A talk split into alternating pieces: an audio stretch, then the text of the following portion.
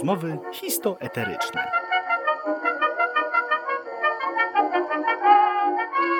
Podcast, w którym ja, Bartłomiej Gawryszewski, prowadzę luźny wywiad z ludźmi znanymi mniej lub bardziej ogólnej opinii publicznej.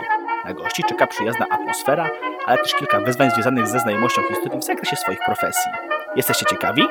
Po prostu zapraszam. Drogie słuchaczki drodzy słuchacze, rozmowy historyczne trwają w pełni. Moją dzisiejszą gością jest Julia Kostro. Julio, dzień dobry. Cześć Bartku, bardzo się cieszę z zaproszenia. Super, cieszę się również z Twojego szczęścia. Yy, zakończony dwa tygodnie temu rok akademicki przyniósł bardzo wiele ciekawych rzeczy, e, natomiast mało się mówi tak naprawdę o tym, jak to się zmieniło w aspekcie współpracy zagranicznej e, UW, e, w której, że tak powiem, trochę już siedzisz tak naprawdę. Zgadza się, zgadza się. Siedzę we współpracy zagranicznej od 2019 roku, więc już trochę czasu minęło. E, ale w te prawdziwe działania zagraniczne uniwersytetu dopiero jestem zaangażowana tak naprawdę od e, roku. Mhm. E, I jak byś ten rok podsumowała tak u siebie, jeżeli chodzi o właśnie te Twoje działania związane z współpracą zagraniczną? Myślę, że to był dla nas bardzo dobry rok. Mimo tego, że była pandemia, która niesamowicie utrudniła w szczególności przyjmowanie na przykład studentów zagranicznych na, na nasz uniwersytet, czy też e, naszym polskim studentom uniemożliwiła wyjazdy. Ja jestem ofiarą jedne, jedne, takiego przypadku. E, ale generalnie bardzo dobrze. E, myślę tutaj o współpracy zagranicznej przede wszystkim pod względem chociażby sojuszu For You Plus, mhm. Który nadal mimo pandemii prace nadal trwają nad nim, nadal wszystko E, wszystkie działania są realizowane. E, nie powiem, że zgodnie z planem, ponieważ wiadomo, plany się obsunęły, priorytety się mhm. zmieni zmieniły w związku z pandemią, ale powiem, że na plus się zmieniły, więc to jest chyba najważniejsze. Super, no w, w każdym razie, na czym tak konkretnie polegają te działania tak naprawdę? W sensie jakby, jakie w, te, czy, jakie w tym roku mieliście zadania, które udało się Wam zrealizować? Myślę, że przede wszystkim udało nam się rozpromować Uniwersytet Warszawski wśród osób zainteresowanych studiowaniem na Uniwersytecie Warszawskim. E, dlaczego, dlaczego mówię, że to był sukces? Ponieważ zorganizowaliśmy w sumie dwa wydarzenia online, które zostały przepełnione w Trymiga. Mhm. E, było masa studentów z zagranicy, którzy byli chętni, e, żeby studiować na Uniwersytecie Warszawskim, bądź też zrobić studia częściowe na Uniwersytecie Warszawskim. To myślę, że jest dosyć duży sukces, ponieważ udało nam się w sumie E, zainteresować około 300 osób. Jak na komisję, która tak naprawdę nigdy wcześniej nie spotkała się z takim problemem jak e, brak studentów mhm. zagranicznych u siebie, e, musieliśmy coś wymyśleć, musieliśmy coś nowego zrobić, więc to był okres pełen wyzwań dla nas. Mm, myślę, że jeżeli chodzi też o takie nasze największe osiągnięcia, to For You Plus również. Mimo tego, że mieliśmy ostatnio małe rotacje mhm. w składzie reprezentującym E, studentów naszego uniwersytetu, tak e, nie zmienia to faktu, że brniemy do przodu i idzie nam coraz lepiej. Ostatnio udało nam się otrzymać dwa granty na łączną kwotę 3200 euro na zrealizowanie dwóch projektów. Jeden projekt będzie to mm, dotyczył e, ulubionych dań studentów z uniwersytetów członkowskich For You Plus, mhm. E, a drugi to będzie już powiedzmy bardziej poważny. E, będzie to dyskusja na temat demokracji i zaangażowania studentów w Uniwersytety Europejskie. O samym, że tak powiem, studentów jakby w działalności politycznej jeszcze będziemy gadać e, troszeczkę później w naszej, naszej rozmowie. Natomiast no, nadal się cieszę, że tak naprawdę no właśnie ta, że w ogóle to, że po raz pierwszy mieliście taką sytuację, że Wam brakowało studentów, to i że z tego jakoś wreszcie to jest w ogóle mega sukces i mega Wam gratuluję. Co nas prowadzi do pierwszego segmentu z naszej y, rozmowy, czyli y, segment pierwszy raz. Pierwszy raz. Nasz gość otrzymał pięć pytań, które dotyczą początków, debiutów i tym podobnych. Posłuchajmy, jak sobie poradzi. Zobaczymy. Fantastycznie. Na taką odpowiedź właśnie do Ciebie czekałem. Kiedy po raz pierwszy pojawiłaś się w samorządzie UW? O kurczę. Myślę, że to właśnie ten rok 2019, z tego co dobrze pamiętam, e, właśnie dopiero co założona Komisja Współpracy Zagranicznej ruszyła, był nabór na członków e, i pamiętam, że wtedy e, byłam zwykłym członkiem Komisji Współpracy Zagranicznej u wtedy Natalii Napiórkowskiej, która była wtedy przewodniczącą tej komisji. E, Ale to nie był mój pierwszy występ samorządowy, Mhm. e, ponieważ wcześniej, tak samo u Natalii Napiórkowskiej, byłam w komisji do spraw wyjazdów na Wydziale Zarządzania. Także to nie były moje pierwsze kroki w samorządzie, jeżeli chodzi o e, Uniwersytet Warszawski. Okej, powiedz mi, jak wspominasz pierwszy raz, kiedy przekroczyłaś próg UW? Och, a to było trochę dawno temu. Y, Dokładnie w 2017 roku złożyłam papiery na e, międzykierunkowe studia ekonomiczno-matematyczne, czyli te łączone e, Wydział Nauk Ekonomicznych i Wydział Matematyki. Hmm? E, tylko takie sprecyzowanie, czy to jest kolegium MISMA właśnie? Nie. Nie, czy to jest to, To jest, to jest coś innego, bo tutaj mamy do czynienia z tak jakby dwoma tokami studiów jednocześnie, Mhm. Tak jakby realizując e, praktycznie pełen pe- program z ekonomii i praktycznie pełen program z matematyki. Mhm. I to jest tak jakby nasza specjalizacja. W porządku. E, Ja pamiętam doskonale, ponieważ był to jeden z kierunków, na który było się najtrudniej dostać.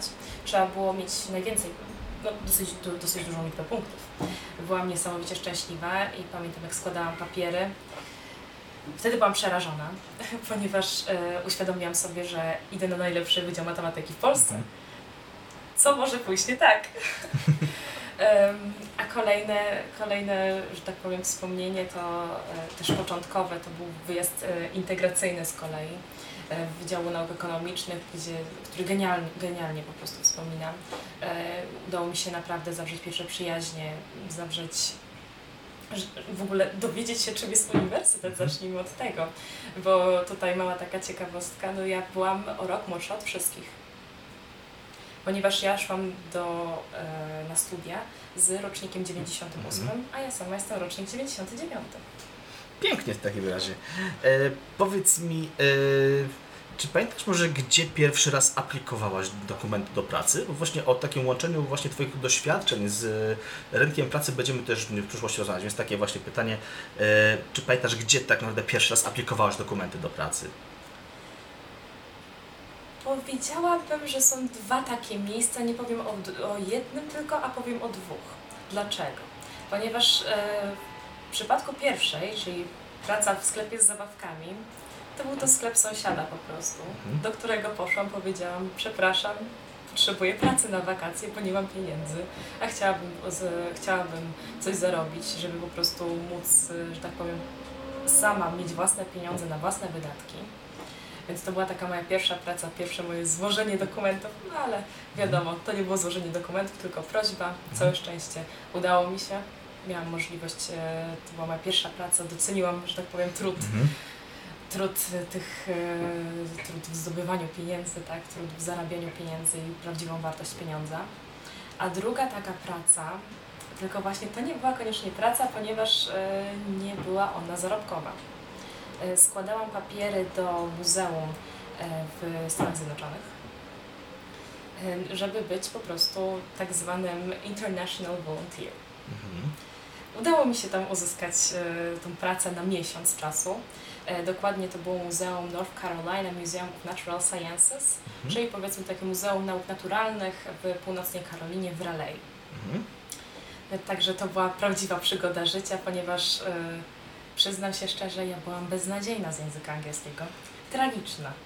Myślę, że mogłabym skończyć swoje wypowiedzi na I'm Julia, I'm from Poland. I to by było na tyle. A właśnie ten miesiąc, który spędziłam w Stanach, nie dość, że zostałam rzucona na głęboką wodę, ponieważ musiałam robić e, pracę analityczną.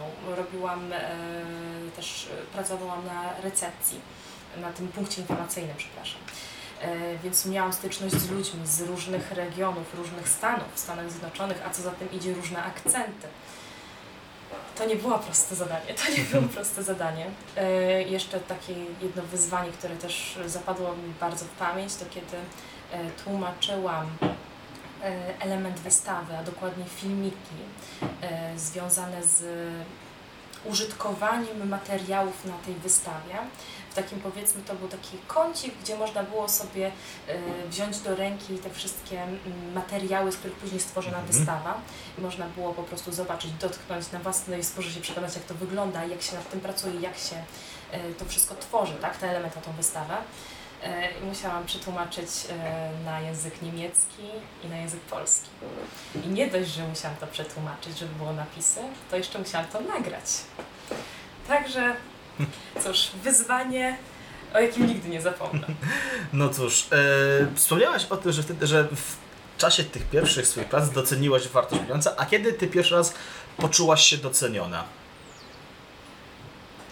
Oj, myślę, że to jest trudne pytanie. Hmm. Bardzo trudne pytanie. E, Wiem, kiedy się czułam niedoceniana, to na Mhm. pewno. Ale kiedy pierwszy raz poczułam się doceniona, myślę, że to wiąże się z moją przygodą w samorządzie studentów Uniwersytetu Warszawskiego. E, Pamiętam, jak było spotkanie z studentami z Hongkongu. Nikt nie mógł wziąć w nim udziału z samorządu więc z zarządu wtedy, zarządu i trzeba było znaleźć kogoś innego. Mhm. Jako, że ja nie byłam świadoma w sumie z czym to się wiąże, zgłosiłam się do tego, bo akurat miałam, pra- e, miałam czas, moja praca była dosyć blisko kampusu głównego, miałam dosyć luźne godziny pracy, więc stwierdziłam, a czemu nie? Pojechałam, przełamałam swój największy strach. E, udało mi się poprowadzić świetne spotkanie na temat szkolnictwa Mhm. wyższego w Polsce w języku angielskim i nie spaliłam buraka. No to rzeczywiście, no takie, takie, takie drobne elementy, czasami też niektóre te większe, ale rzeczywiście takie drobne sprawiają, że jest, można być docenionym. I takie ostatnie na samo rozluźnienie. Czy ty pierwszy raz bierzesz udział w podcaście? Tak, biorę pierwszy raz udział w podcaście. Fantastycznie. Jestem przerażona. Nigdy się nie spodziewałam, że wezmę udział w podcaście. No patrz, ale cieszę się, że w takim razie mogę, choć, m- mogę chociaż y, ja pokazać, jak to jest y, być właśnie w tej roli udzielającego, y, tej roli, która, y, zaczyna, która staje się popularna już od co najmniej roku w, na rynku. I to było tyle z pierwszego razu. Bardzo Ci za te odpowiedzi dziękuję. No, wspomniałaś o tym właśnie, że miałaś te jakby no, rzeczy y, związane z pracą tak naprawdę i tutaj chciałbym spytać, czy y, jak bardzo ten świat y, pracy i ten rynek, jakby, jakby to, to, ta rzecz, w którym pracowałaś, czy też pracujesz, prze, y, jak umiejętności, które nabyłaś na przykład na studiach poprzez właśnie y, angażowanie się w y, komisje samorządowe, przenosisz na rynek pracy? Jakby, czy te umiejętności dają Ci jakąś taką wyższą pozycję przy kandydaturach na przykład. To znaczy w sensie, że masz umiejętność, którą nabyłaś w samorządzie i potrafiłaś ją na przykład y, be- bez żadnych jakby skrupułów wbić do CV i ona ci jeszcze do tego jakby, no, pomaga w y, takim codziennym życiu w robocie. No. Em, Cóż, ostatnio rzuciłam robotę swoją, tak gwoli ścisłości, ale muszę przyznać, że to akurat w czym pracowałam, a mianowicie pracowałam w księgowości. Nikomu nie polecam tego, od razu powiem. Em, No, niestety tam nie było takiego pola do popisu, żebym mogła rzeczywiście wdrożyć te elementy, których się nauczyłam, które rozwijam w samorządzie, żeby można było tam również wdrożyć je. E, Ale mam drugą pracę, która polega na e, byciu pewnego rodzaju przewodnikiem po Warszawie, tylko takim powiedzmy z przymrużeniem oka. Bardziej to jest taki, jestem takim przewodnikiem bardziej eventowym, tak bym określiła to. To tutaj rzeczywiście y, moje umiejętności, które nabyłam, czy też moje doświadczenie, które zdobyłam po prostu w samorządzie, w szczególności w Komisji Współpracy Zagranicznej, gdzie muszę na co dzień y, współpracować ze studentami zagranicznymi, y, gdzie muszę im pomagać, gdzie y, wspieram ich, tak? gdzie często w bardzo skomplikowanych sytuacjach muszę nieść im pomóc. Mhm. E, I też, e, też nauczyło mnie to takiej e, empatii, też mnie to nauczyło takiego zrozumienia dla drugiego człowieka, co też jest bardzo ważne, nawet podczas prowadzenia takich wydarzeń dla osób z zagranicy. To myślę, że myślę, że tutaj jak najbardziej, ale w księgowości niestety na nic. Okej, w porządku, ale powiedz mi, bo mm, właśnie są, są takie właśnie miejsca na, na rynku pracy, gdzie takie umiejętności się przydadzą. A powiedz mi, czy z, jakby masz może skompletowane na podstawie Twojego doświadczenia jakieś takie podstawowe umiejętności, które mogą się przydać na każde, na każdym stanowisku. Jakie one, to, to, myślisz, jakie one według Ciebie były? Co, co, co to były za takie no, umiejętności, też jakby potrzeby? Myślę, że przede wszystkim y, musimy pamiętać o pokorze, ale jednocześnie nie dawać sobie wchodzić na głowę. To jest bardzo trudne do wyważenia, ale myślę, że tego też uczy samorząd, czyli y, w szczególności ja, będąc przewodniczącą komisji, mam osoby, z którymi współpracuję, mam swoich członków komisji. Y, I trzeba zawsze pamiętać, gdzie się kończy, że tak powiem, taka, gdzie, czy, gdzie, gdzie należy postawić taki pewnego rodzaju taką ścianę, można było powiedzieć, że słuchajcie, jesteśmy przyjaciółmi, tak? Świetnie się bawimy, ale kiedy przychodzi do co do pracy, to wtedy słuchacie, co ja mam do powiedzenia i realizujemy zadania wspólnie. Tak? Więc tutaj są takie, to są takie elementy, które e, zauważyłam, że są bardzo pomocne, ponieważ też wiemy, jakie są teraz standardy na przykład, chociażby w korporacjach. E, teraz e, wychodzi się z założenia, że wszyscy jesteśmy na ty, nieważne czy to szef, nieważne czy to dyrektor działu, mhm. nieważne czy to nasza bezpośrednia przełożona, czy to koleżanka z zespołu. Każdy jest ze sobą na ty. I łatwo zgubić taką kulturę i takie, mm, jakby to powiedzieć, odpowiednie nastawienie do osób wyższych od siebie stanowiskiem na przykład mhm. i z, trochę tak zgubić właśnie to poczucie mm, poczucie swojego miejsca, gdzie, gdzie my jesteśmy, co możemy zrobić, czego nie możemy robić, co możemy, kiedy możemy coś zaproponować, czy możemy coś zaproponować. To często się gubi. E, I myślę, że to jest też świetne, świetnie się uczę tego właśnie w samorządzie i świetnie to się przykłada również na, e, na pracach. Nie no, oczywiście, no piękna historia to, jest, to co teraz powiedziałaś. No i jakby no już yy, idąc, idąc, idąc tym tokiem będę chciał Cię zaprosić do kolejnego segmentu z naszego spotkania. Yy, tej części rozmów eterycznych, którzy, których ludzie nie lubią, ale spokojnie, nie odgryziesz szybki kilkanaście minut później. Zapraszam Cię do odpowiedzi przy mikrofonie. Czasem nasz odpowiedź z historii. Odpowiedź z historii. Prowadzący zada 10 pytań z zakresu historii Polski i świata, ale tylko w zakresie profesji lub zainteresowań gościa. Zapraszamy do odpowiedzi przy mikrofonie. Moja droga, e, przy, powiedz mi proszę, czy pamiętasz może jakie pierwsze wydziały były za, w założonym UW? Znaczy, jak, jakie pierwsze wydziały istniały na UW? Tak, pamiętam. Było ich pięć. Dlatego też jest e, pięć gwiazdek wokół naszego uniwersyteckiego orzełka. Mhm. E, tak, był Wydział e, Nauk Prawnych, był Wydział Teologiczny, był Wydział Lekarski, e, Wydział, wydział o Nauce i Sztuce, coś takiego. Mhm. I jeszcze był Wydział... Zapomniałam? Nie zapomniałam. Wydział Nauk Przyrodniczych też istnieje. Przyrodniczych. Tak, i, no, jakby, słuchaj, to takie najistotniejsze, najistotniejsze podałaś tak, ale więc jakby no...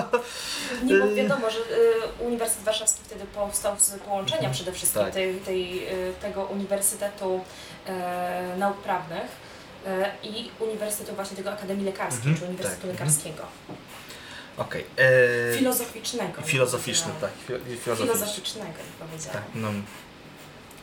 E, jakie postacie wyrzeźbiono w bibliotece uniwersyteckiej naszej? Też bym chciała wiedzieć. E, są to cztery postacie, e, natomiast dokładnych imion nazwisk niestety nie, też, te też nie do końca pamiętam, ale... Ty e... podobno tutaj jesteś historykiem. Tak, oczywiście, natomiast to jest jakby no, nie, nie wszystko historyk musi wiedzieć, żeby wszystko było, żeby, żeby historię tworzył i to jest prawda znana historykom od co najmniej kilkunastu pokoleń. E... Ja nie jestem, więc... W porządku, spokojnie. E... Słuchaj, jest taki kanał, który, czy to na YouTubie, czy profil na Facebooku, który przedstawia problemy e, polityczne z zagranicy. I o kim mowa? Ach, ja bym powiedziała y, o podcaście, mhm. bo wiem, że jest podcast, dział zagraniczny, mhm. który jest mega fascynującym swoją drogą podcastem, który to jest niesamowite, ponieważ omawiane są tam problemy, które tak naprawdę wychodzą na jaw albo, że tak powiem, do ogólnego obiegu informacji i tak dalej zazwyczaj kilka miesięcy po tym, jak jest ten podcast, mhm. jak jest dany odcinek.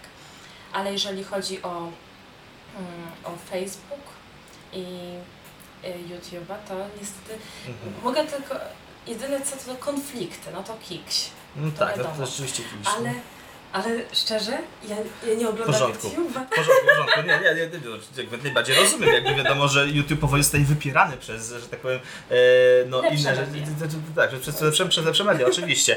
E, natomiast e, rzeczywiście myślałem, żeby powiedzieć, że, że wspomniesz dział zagraniczny i bardzo się z tego cieszę. Maszko, chciałbym Cię serdecznie pozdrowić i jeszcze raz podziękować za to, co robisz. E, natomiast e, chodziło mi głównie o Marcina Kuśmierczyka i jego kanał Polityka Zagraniczna. E, ci, którzy nie znają, to naprawdę polecam. Jeden z lepszych kanałów właśnie o e, działaniach, że tak powiem, e, zagranicznych, które mają wpływ też na, na, na, na politykę polską.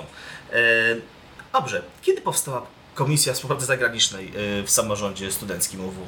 To tak, już, tak jak już wspomniałam wcześniej, 2019 rok to była e, pierwsza kadencja wtedy Kamila Bonasa i wtedy e, też e, założono Komisję Współpracy Tak. Zagranicznej. Mhm. E, powiedz mi, e, kto powiedział taką fajną sentencję, mowa jest srebrem, a milczenie złotem? Wiele razy ją słyszałam w swoim kierunku, ale kto ją powiedział pierwszy? To jest generalnie ogólne przyjęcie. Przyjmuje się, że y, zaczął to już Sigmund Freud, natomiast y, no, nie jest to do końca, nie jest to dokładnie powiedziane, kto to naprawdę pierwszy to powiedział, natomiast no, ja natomiast to po raz pierwszy usłyszałem od... Y, usłyszałem to chyba od, swo- od swoich rodziców tak naprawdę, kiedy, kiedyś taką sentencję i mm, do końca mi ona jakoś tam y, zostaje. Dobrze, powiedz mi, w którym roku UW przystąpił do sojuszu For You Plus? Poprawię pytanie. W którym roku Uniwersytet Warszawski założył Sojusz For You Plus? E, Soj- Sojusz For You Plus został założony w 2018 roku, a raczej została podpisana e, pierwsza tak jakby deklaracja utworzenia. E, Wtedy to były cztery uniwersytety tylko, For EU Plus. Mhm. To miał być taki zabieg właśnie językowy. Jako, że cztery uniwersytety, no to wszystko się zgadza. Ale później dopiero dołączyły jeszcze e, w tym samym roku, w 2018, e, w październiku, dołączyły dwa inne uniwersytety, Uniwersytet w Kopenhadze i Uniwersytet w Mediolanum. Mhm. Także UW może się szczycić bycia założycielem. Super, nie no to pięknie w takim razie. Nie, no to, to, nie, no, to pięknie w takim razie. I ostatnie nasze chyba pytanie, mianowicie jak wyglądała, jak wyglądał przebieg kariery zawodowej u Julii Kostro? O kurczę, to, to, to jest ciekawe pytanie. Myślę, że jeżeli chodzi o moją karierę zawodową, to ym, nie wiem tak naprawdę od czego zacząć. Mogłabym zacząć od, od y, sklepu z zabawkami, Mhm. E, ale mogłabym też zacząć troszeczkę wcześniej, kiedy jeszcze byłam w e, gimnazjum i liceum. E, Byłam koordynatorem ogromnej akcji charytatywnej do Mejko Dzieciom w swoim właśnie gimnazjum i liceum, bo to, była, bo to był Mhm. zespół szkół. To taka pierwsza prawdziwa praca. Dlaczego? Ponieważ naprawdę musieliśmy tam bardzo dużo rzeczy robić. Wyobraźmy sobie, jak robimy wydarzenie. Trzeba mieć znaleźć partnerów, sponsorów, osoby znane, które mogłyby też to wypromować, Mhm. zrobić wszystkie grafiki, projekty, e, zrobić cały zarys, jak będzie, wyglądał całe, jak będzie wyglądało całe przedsięwzięcie. To właśnie tym się zajmowałam. Byłam koordynatorem e, tego projektu. Następnie właśnie myślę, że tutaj to ten sklep z zabawkami. Cenne doświadczenie, naprawdę. E, Potem muzeum w Stanach Zjednoczonych. Niesamowita przygoda e, i niesamowity skok dla mnie, ponieważ e, no cóż, cóż mogę powiedzieć. Hmm. Nigdy nie byłam mm, nigdy nie byłam orłem, jeżeli chodzi o język angielski, nigdy nie byłam orłem, jeżeli chodziło o też wystąpienia jakiekolwiek, czy też Mhm. konfrontacje z osobami, których nie znam za bardzo. Więc tutaj, więc tutaj naprawdę był to skok dla mnie ogromny. E, A potem myślę, że mm, siłownia, na siłowni przez pewien czas na Mhm. recepcji prac, pracowałam. Może nie widać po mnie tego, ale pracowałam. No. E, A następnie właśnie e, JLL i e, praca, praca jako asystent księgowości. Oczywiście tutaj nie wliczam jeszcze drogi samorządowej, Mhm. bo No tutaj tylko też... jest problem, bo za nią pieniędzy, że tak powiem, no dostajesz właśnie za to chyba, czy, czy nie? No właśnie jakoś tak nie bardzo. Ale tak, to i jeszcze myślę, że tutaj e, jak najbardziej mogę dodać e, właśnie bycie e, przewodnikiem i bycie przewodnikiem eventowym, bo to też to jest akurat praca, która sprawia mi przyjemność i nie rzuciłam jej w, naj, przy najbliższej okazji, jak tylko było to możliwe. No. I super, i, na te, i, i tak w ten sposób przez ba, ba, bardzo różne przechodzi, przeszliśmy całą odpowiedź historii, Julio. I jakby no, no w ramach zaliczenia powiedz po prostu otrzymać dyplom magistra, dy, dy, dy, dyplom magistra historii i tyle, no. Myślę, że mój tata jako historyk by tego nie przeżył. Z całego serca tutaj chcielibyśmy go pozdrowić pewnie. No. No dobrze, w takim razie, skoro powieść historii mamy już za nami, to teraz chciałbym, żebyśmy na chwilę podsumowali y, te, te jakby wszystkie rzeczy, które zadziały się, jeżeli chodzi o y, zdalne studia, kiedy od mniej więcej połowy marca 2020 roku y, pojawiła się, po, po, po, po, pojawiło się coś, czego doświadczamy do dzisiaj i y, w pewnym momencie po prostu y, cała, tak, ta, ta, ta, cała społeczność studencka przeniosła się do sieci. Jedni odnieśli to, jedni jakby wyszli z tym z lepszym skutkiem, inni ze znacznie gorszym, yy, ale jak, jak to wyglądało u Ciebie generalnie? Czy, czy studia zdalne zdały swój egzamin tak naprawdę na, na, na, na, na, na ten czas i na jakieś przyszłe lata, gdyby coś takiego mi się zdarzyło? Powiem tak. I zdały, i nie zdały. Czyli najlepiej użyć mojego ulubionego określenia. To zależy. To ja wtedy teraz się dopytam, z, zgodnie z jakby no żargonem egzaminacyjnym, od czego to zależy? To zależy od naszych preferencji, od tego tak naprawdę czego oczekujemy od studiów Mhm. i czy chcemy coś więcej, czy nie chcemy niczego więcej. E, Ja akurat jestem osobą, która zawsze chce czegoś więcej e, i domagałam się wręcz tego, żeby to nie były tylko i wyłącznie studia w moim przypadku. Dlatego tutaj akurat mnie ratowała praca w samorządzie chociażby. E, Ale też e, znakomi, znakomici profesorowie, którzy e, byli w dużej mierze byli przygotowani na właśnie zdalne nauczanie, byli przygotowani, jeżeli chodzi o obsługę komputera, tak i tak dalej. Mhm. Wiadomo, nie każdy musi być Informatykiem, i żeby... omegą i być, i być e, świetny w obsługiwaniu tych wszystkich programów, które dla nas może wydają się proste, ale nie dla każdego muszą. E, Także generalnie początki były trudne. Początki były trudne, potem było coraz lepiej, ponieważ wiadomo, im dłużej byliśmy na tym zdalnym, tym wszyscy mam wrażenie, że chyba się lepiej trochę przystosowali do tej rzeczywistości i byli już świadomi tego, co się będzie działo. Chociaż pokuszę się o stwierdzenie, że początkowe miesiące chyba były jednymi z najlepszych dla studentów, ponieważ nie ma co ukrywać. E, chyba wszyscy się ucieszyli, że miesiąc będzie bez uniwersytetu, ale jak usłyszeliśmy, że to będzie miesiąc, to wtedy byliśmy szczęśliwi. Mhm. Ale potem jak się okazało, że kolejny rok ma być również zdalnie, no to tutaj już zaczęło się, zaczęły się problemy.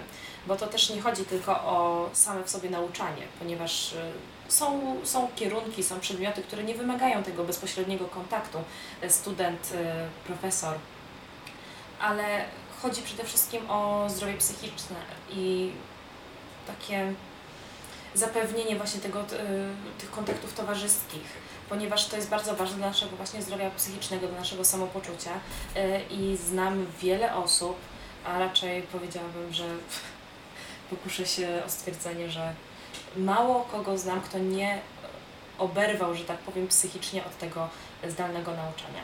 Ja sama jestem ofiarą tego, bardzo miałam ciężki okres ze sobą, w szczególności w ostatnich miesiącach, kiedy e, teraz e, kończę trzeci rok studiów licencjackich, a więc powinnam też obronić swoją pracę licencjacką. E, Niestety nie, nie obroniłam jej w pierwszej terminie, ponieważ, no cóż, dało mi w kość zdalne nauczanie i będę bronić je dopiero w drugim terminie. Ale jak to się mówi, no takie jest życie, trzeba, trzeba iść dalej. Najważniejsze jest to, żeby e, otrzymać odpowiednią opiekę i żeby mówić ludziom wokół, że coś jest nie tak. Ponieważ często zamykamy się w sobie, często nie chcemy mówić innym o tym, że jesteśmy słabi. Często dlatego, że po prostu nie chcemy, żeby inni nas postrzegali jako osoby słabe. Ale to, że się czujemy źle, nie, nie czyni nas słabym, to czyni nas ludźmi po prostu. To jest normalne, że szukamy tego kontaktu z drugim człowiekiem, to jest normalne, że chcemy być wśród ludzi, że chcemy rozmawiać z nimi, że chcemy toczyć niesamowite dyskusje z nimi, że chcemy z nimi się dobrze bawić. To jest całkowicie normalne. I brak tego wszystkiego przez praktycznie rok, e, w szczególności nie jestem w stanie sobie, szczerze mówiąc, postawić się na miejscu osób, które dopiero co dołączyły na uniwersytet, dla których jest to ogromna zmiana, które pierwszy raz przekroczyły próg uniwersytetu, ale tego zdalnego uniwersytetu. Nie jestem w stanie sobie wyobrazić, jak y, ciężko będzie im teraz przystosować się do nowej rzeczywistości, kiedy już wrócimy na uniwersytet. I wszystkie osoby, które widzieli za czarnym ekranem, bo bądźmy szczerzy, mało osób włącza, włącza kamerę na zajęciach. No tak. Nagle zobaczą się twarzą w twarz. Nie będą się rozpoznawać. Więc myślę, że cóż, nauczanie zdalne miało swoje plusy i minusy. Jeszcze jeżeli chodzi o plusy, to na przykład y, ja miałam, mam tą przyjemność, że biorę teraz udział w mm, kursie z języka niemieckiego na Uniwersytecie w Heidelbergu. Gdybyśmy mieli wszystko stacjonarnie, nie byłoby to możliwe. Nie mogłabym sobie w poniedziałki i środy być na Uniwersytecie w Heidelbergu, a w czwartki i piątki być na y, Wydziale Zarządzania Uniwersytetu Warszawskiego. Nie byłoby to wykonalne. A dzięki temu było mi o wiele łatwiej y, jakoś rozdysponować mój czas i jakoś po prostu się przystosować do tego Mhm. wszystkiego. Łatwiej było mi ułożyć swój plan dnia też, o ile jakikolwiek był. Wiadomo, łóżko czasem bardzo mocno przyciąga.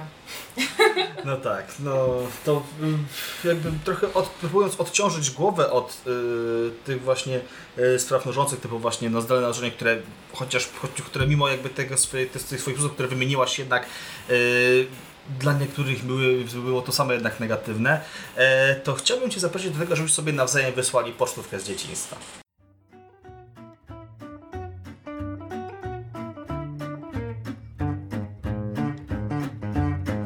Pocztówka z dzieciństwa. Prowadzący oraz gość przygotowali zdjęcie z tego samego etapu swojego życia. Obydwie strony mają za zadanie opisać zdjęcie oraz przedstawić w jakich okolicznościach zostało ono zrobione, jeżeli oczywiście oni pamiętają. Przedstawiają fotografie przygotowane w tym odcinku? Przekonajmy się.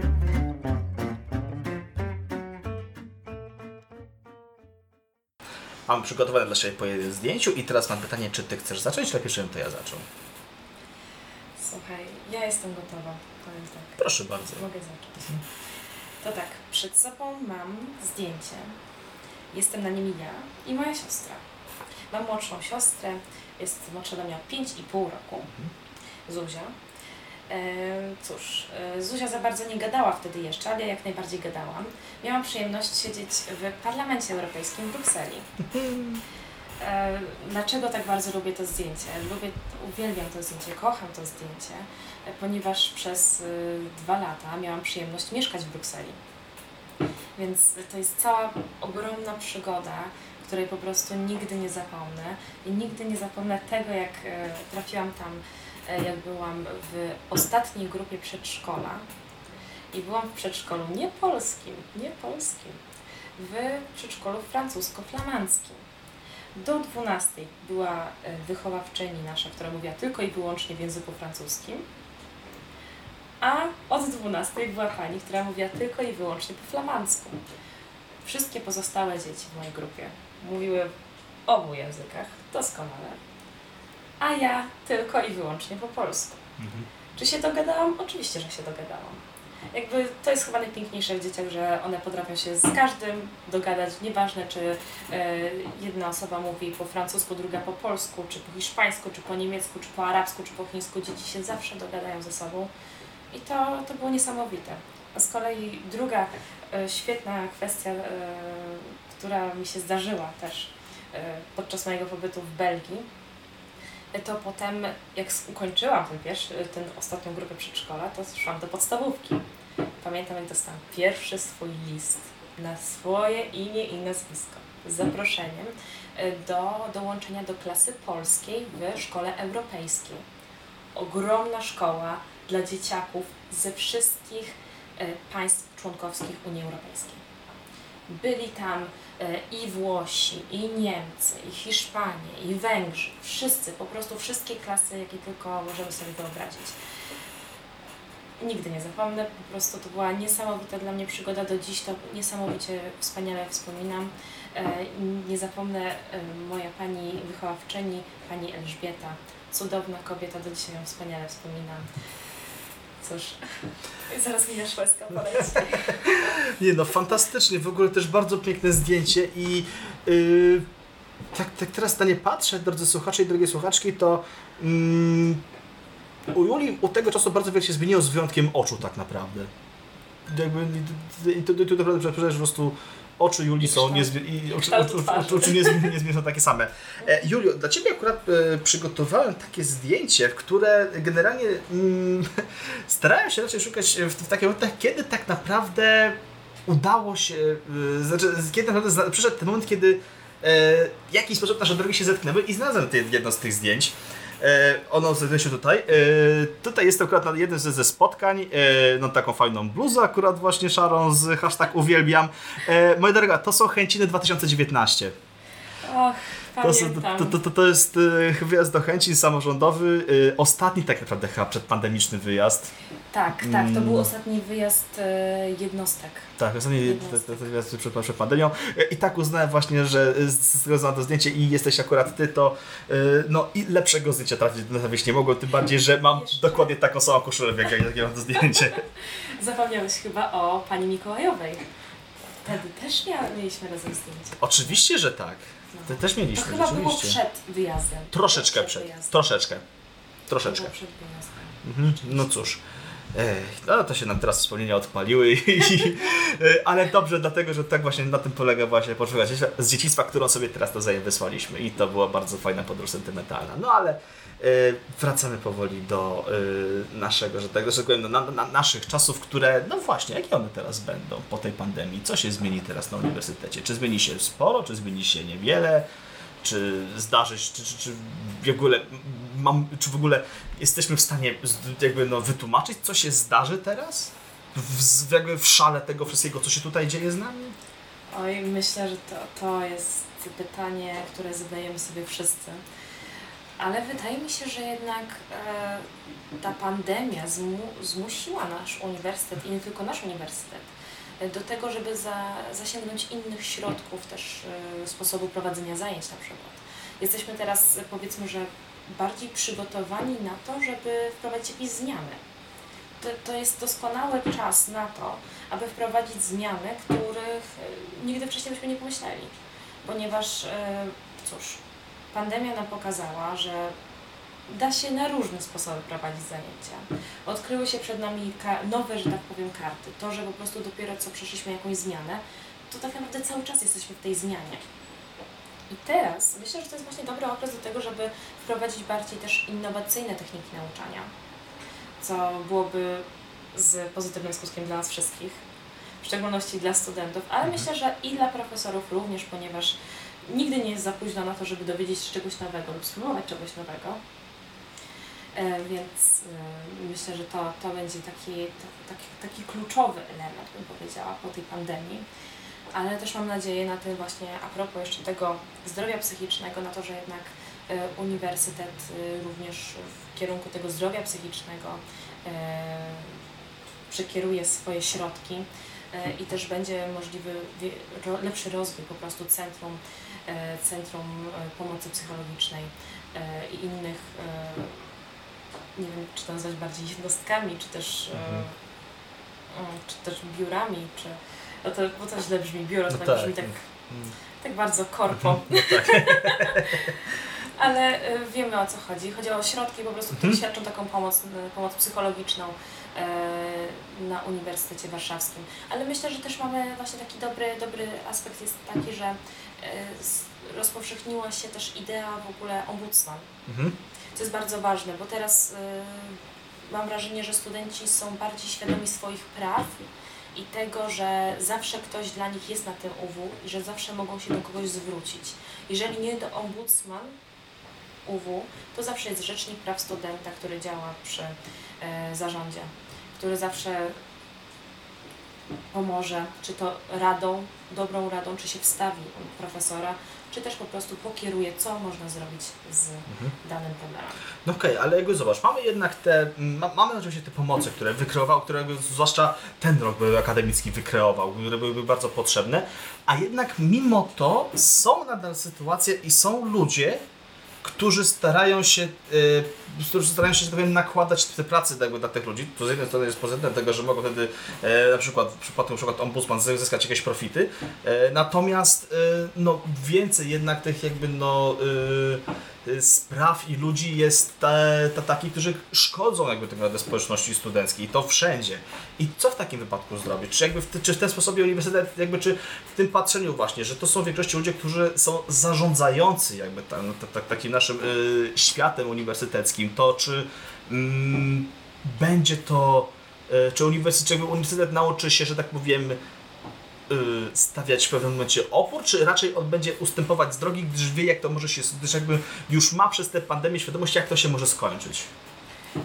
Myślę, że to jest bardzo ciekawe pytanie. Chciałabym, chciałabym na nie odpowiedzieć i to bardzo bym chciała na nie odpowiedzieć, bo jest niesamowicie ciekawe. Ale mm, szczerze mówiąc nie jestem w stanie. Ja, ja bym chciała, powiem tak, czego ja bym chciała? Ja bym chciała, żeby nasz uniwersytet był dla studentów po prostu. Yy, I myślę, że to jest właśnie ten czas, kiedy to jest dobry moment na to, żeby też zobaczyć, gdzie są braki, w czym są braki, przede wszystkim w działaniach, gdzie tak naprawdę UW kuleje, jeżeli chodzi o działania prostudenckie.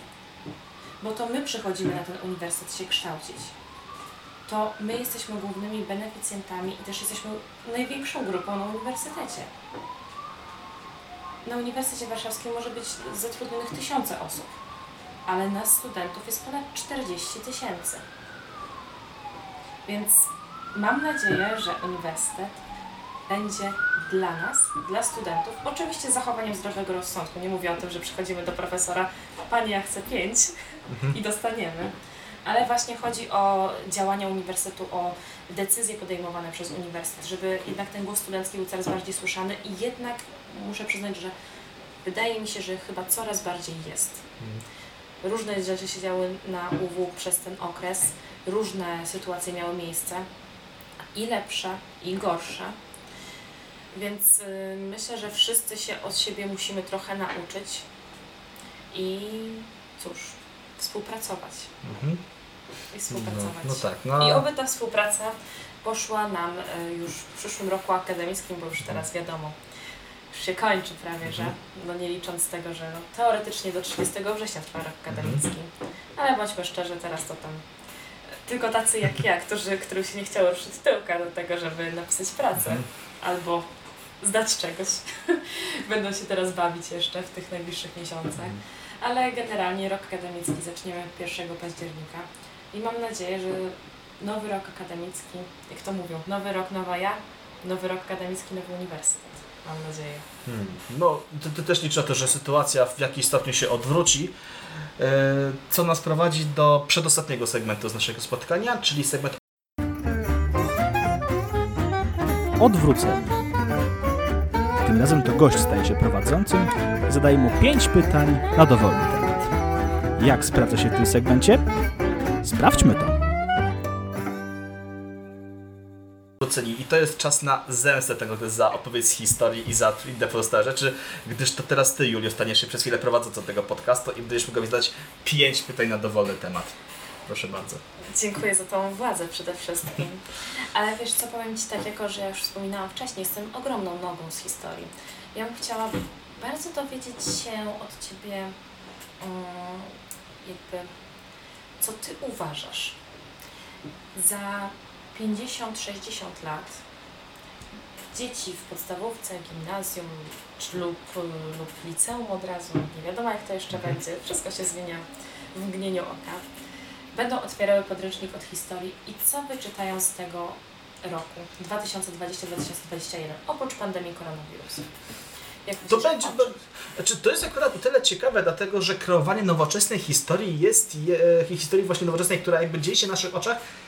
W ogóle tego nie widać tak naprawdę przez Wydział. Jakby Wydział Historii nie uczy tego, jak tworzyć historię, tylko raczej zagłębia się w to, jak analizować to, co, to, to, to, co już mamy dostępne. E, I trochę mi tutaj tego brakuje tak naprawdę, dlatego że nie ma takiego, mm, nie ma takiej przestrzeni, gdzie spokojnie można pokazać studentom, że patrzcie, ta historia, że patrzcie, to te wydarzenia, mimo tego, iż ma, mogą mieć błahe znaczenie później, one do historii jednak przejdą i warto je analizować, dlatego że kto wie, może właśnie do tych podręczników trafią. E, Mam nadzieję, że ja tym zupełnie się nie będę zajmować, bo za 56 lat już po prostu mogę nie żyć. Kryzys klimatyczny, napięcia międzynarodowe i generalnie to jak niszczymy planetę bardzo szybko może nas wyniszczyć i mam nadzieję, że e, nie będę musiał się tym problemem zajmować przesadnie. No. No to może troszeczkę inaczej zadam to pytanie. A co byś chciał, żeby trafiło z tych dwóch lat? Ostatnich dwóch lat mówię Mhm, raczej tak. w okresie W pandemii. kontekście pandemicznym. E, szczerze, żeby.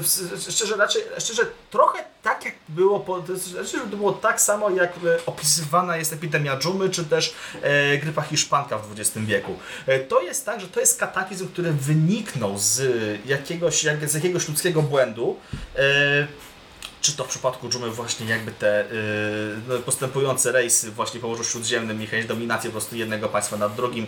W przypadku yy, Hiszpanki to pierwsza wojna światowa, że właśnie to jest tak, że ono wynikło z jakiejś głupoty ludzkiej dzięki temu dzieciaki będą wiedziały, że yy, nie możemy, do, że one nie mogą, do, że one jakby nie powinny dopuszczać do takiej sytuacji, bo potem wyniknie z nich jeszcze większa konsekwencja niż, było, niż, jakby, niż, to, niż, za, niż zarzewie.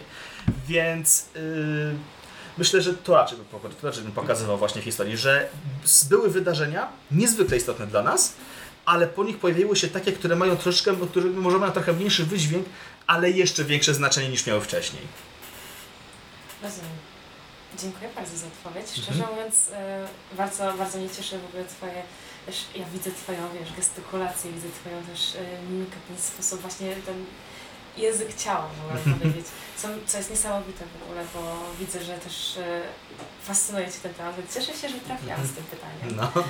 E, jeszcze mm, jedno pytanie. Jakie wydarzenie uznałbyś za najbardziej istotne w wybranym przez siebie wieku? To jest bardzo trudne pytanie, ponieważ yy, każdy, że tak powiem, Może wieku, w którym się specjalizujesz? Okej. W XIX wieku tak naprawdę bardzo wiele rzeczy miało miejsce, bo my, znaczy to, to, to jest w ogóle taki wiek, w którym to jakby no y, przełom dział się za przełomem. No, nie, czy to wojny napoleońskie, które jakby są tak bardzo u nas chwalone, a nie powinny, czy to e, kwestia właśnie powstań, które się nie udawały i które z, i z tego potem z, zrobił się jeden wielki mem o Polakach nieudacznikach, e, czy też rewolucja przemysłowa, e, która jakby no nadała jakby znaczy rozpędziła postęp, który widzimy do dzisiaj. I chyba właśnie rewolucję przemysłową bym określił jako taką rzecz istotną, dlatego że ona, e, że, dlatego że to był, to, to, to, był, to był punkt zapalny tak naprawdę do tego, co my widzimy dzisiaj. Może nie w kontekście jakby naszego kraju, chociaż to też, ale bardziej bym powiedział, że e, patrząc na kraje zachodnie i nawet na kraje Bliskiego Wschodu, które zaczęły, że tak powiem, e, w tej jakby, e, w tej jakby no planszy, że tak powiem, e, rewolucji przemysłowej się mocno rozwijać i to był chyba bo tak, naprawdę, no, taka rzecz najistotniejsza. Tym bardziej, że jej skutki, każde skutki i pozytywne, negatywne widzimy do dzisiaj. Więc jak najbardziej uważałbym, że to jednak rewolucja przemysłowa jak na XIX i XX wiek, ale myślę, że też na, na całą historię ludzkości wpłynęła najbardziej. To jeszcze takie osobiste pytanie. Mhm. Z czego najbardziej jesteś, jesteś z siebie dumny?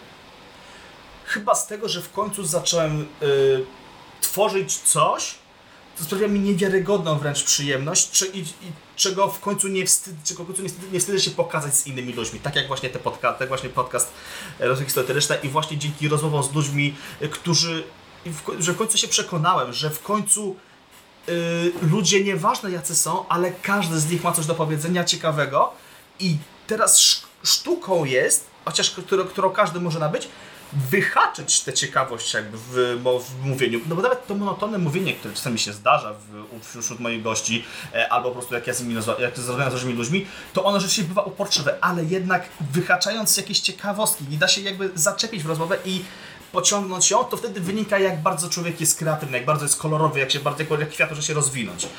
E, I stąd też właśnie których, gdzie ja mówię zawsze, chociaż może na, na początku tego drugiego sezonu nie wybrzmiało, ale każdy może być gościem tych rozmów. Nieważne, kto, jakie ma stanowisko, kim jest, jeżeli będzie chciał pogadać, jeżeli uważa, że ma coś ciekawego do powiedzenia, albo e, jeszcze lepiej, jeżeli ja uznam, że ma coś ciekawego do powiedzenia, to naprawdę ja będę go zapraszał. Jeżeli tylko uzna, że chce się z tym dzielić, to ja po prostu tylko powiem mu, przychodź do mnie, nagramy to, udostępnimy to, niech ludzie wiedzą, że ty też masz coś ciekawego do powiedzenia, chociażby twoi znajomi. I to chyba tyle. No. No to myślę, że nie odważę się spytać, ale spytam, może mi odpowiesz. Mhm. Kto był najbardziej monotonnym gościem? Najgorszym? Eee, y, miałem ok- na początku. Możesz nie mówić. W sensie to jest tak, że pod, to jest tak, że w ogóle pod koniec drugiego sezonu ja już miałem, już chciałem szykować taką właśnie e, specjalny jakby taki odcinek, kiedy e, ja będę opowiadać właśnie, która rozmowa była najdłuższa, która była najkrótsza, która była najciekawsza, która była trochę taka mniej. E, Dlaczego kilka rozmów, które, które, które, które jakby były, się nie pojawiło. Natomiast wydaje mi się, że e, taką najbardziej, taką rozmową, która najbardziej, że tak powiem, którą, której najtrudniej było się odnaleźć, jeśli chodzi o oponie ciekawostek, to jest taka, to jest jedna z rozmów, w której brały udział więcej niż dwie osoby. Miałem taką rozmowę, jedną, która do tej pory nie ujrzała jeszcze światła dziennego, ponieważ czekam e, na kolaudację od, tej, od osoby, która, która zajmowała się organizacją te, te, te, tego wywiadu też, razem ze mną. E, I mm, mam nadzieję, że w końcu się dogadamy i e, będę, będzie, będę mógł to sobie swobodnie wstawić. E, ale rzeczywiście ona była taka, że tam była bardzo gęsta atmosfera. Było troszeczkę cieplej niż teraz mamy. I jeszcze do tego była, tak, do tego była taka przestrzeń, że po prostu, że po prostu mikrofon był tak daleko od nas, że jednej, że, że tam z jednej osoby praktycznie nie było w ogóle słychać, bo jeszcze do tego właśnie siedziała tak cicho i generalnie mówiła bardziej w powietrze niż do mikrofonu. E, natomiast e, reszta, że tak powiem, przez to jest reszta po prostu taka, była taka atmosfera taka no niemalże grobowa. I to chyba była właśnie ta rozmowa. Ale mimo, a, a- szkoda, bo gość był naprawdę, bo, bo ci goście tam byli naprawdę wyjątkowo ciekawi. E, nawet bym powiedział, że to, jest, że, to, że to byli jedni z najciekawszych gości, tylko właśnie przez to, że była tam taka atmosfera, stała się to, naj, to była najbardziej monotonna rozmowa, jaką przeprowadziłem. Mam nadzieję, że ponownie się taka nie zdarzy. Słuchajcie, to zależy od gości tak naprawdę, ale jakby jak najbardziej zrozumiem, jeżeli ktoś po prostu mm, ma taki styl mówienia i po prostu wtedy trzeba będzie po prostu e, wysłuchać tego człowieka, jeżeli naprawdę chce coś powiedzieć. Chyba to by, nie wiem, czy to by było na tyle, czy jeszcze masz coś do jakieś pytania masz do mnie? Nie, nie mam pytań. Mam nadzieję tylko, że po prostu jeżeli ukaże się taki odcinek, w którym przedstawisz swoje najdłuższe, najkrótsze, najciekawsze i najmniej ciekawe, czy najbardziej monotonne, to mam nadzieję, że jednak będę w tych, e, wśród tych osób, które były najciekawsze. To myślę, że już e, nasi słuchacze i nasze słuchaczki ocenią, a na moją ocenę jeszcze przyjdzie czas. E, kiedy dokładnie ta ocena będzie, jeszcze nie wiadomo. Zacze- będziemy swobodnie czekali, aż co drugi sezon jakby osiągnie już taki punkt, że będę mógł go spokojnie zakończyć. To był nasz segment odwróceni. E, wykańczamy, powoli kończymy tę rozmowę, e, ale chciałbym Cię zapytać e, tak jeszcze na początku końca, jakie są Twoje plany na przyszłość, tą bliższą czy tą dalszą? Przede wszystkim mam nadzieję, że uda mi się dostać na studia magisterskie na Uniwersytet Warszawski i myślę, że kontynuować też to, co robię teraz, ponieważ szczerze mówiąc nigdy, nigdy nie spodziewałam się, że będę w tym miejscu, gdzie jestem teraz. Nigdy się nie spodziewałam tego, że będę mogła mieć takie, że tak powiem, środki, zasoby też ludzkie do tego, żeby działać i żeby wprowadzać jakieś tam jakąś tam swoją wizję, którą sobie jakoś wymarzyłam, wyobraziłam. Nigdy się tego nie spodziewałam, więc szczerze mówiąc, ja nie wiem, co mi przyniesie jutro. Ja nie mam pojęcia, ja nie wiem, czy ja się jutro obudzę nawet. Ja wychodzę z takiego założenia, ja nie wiem, czy ja się jutro obudzę.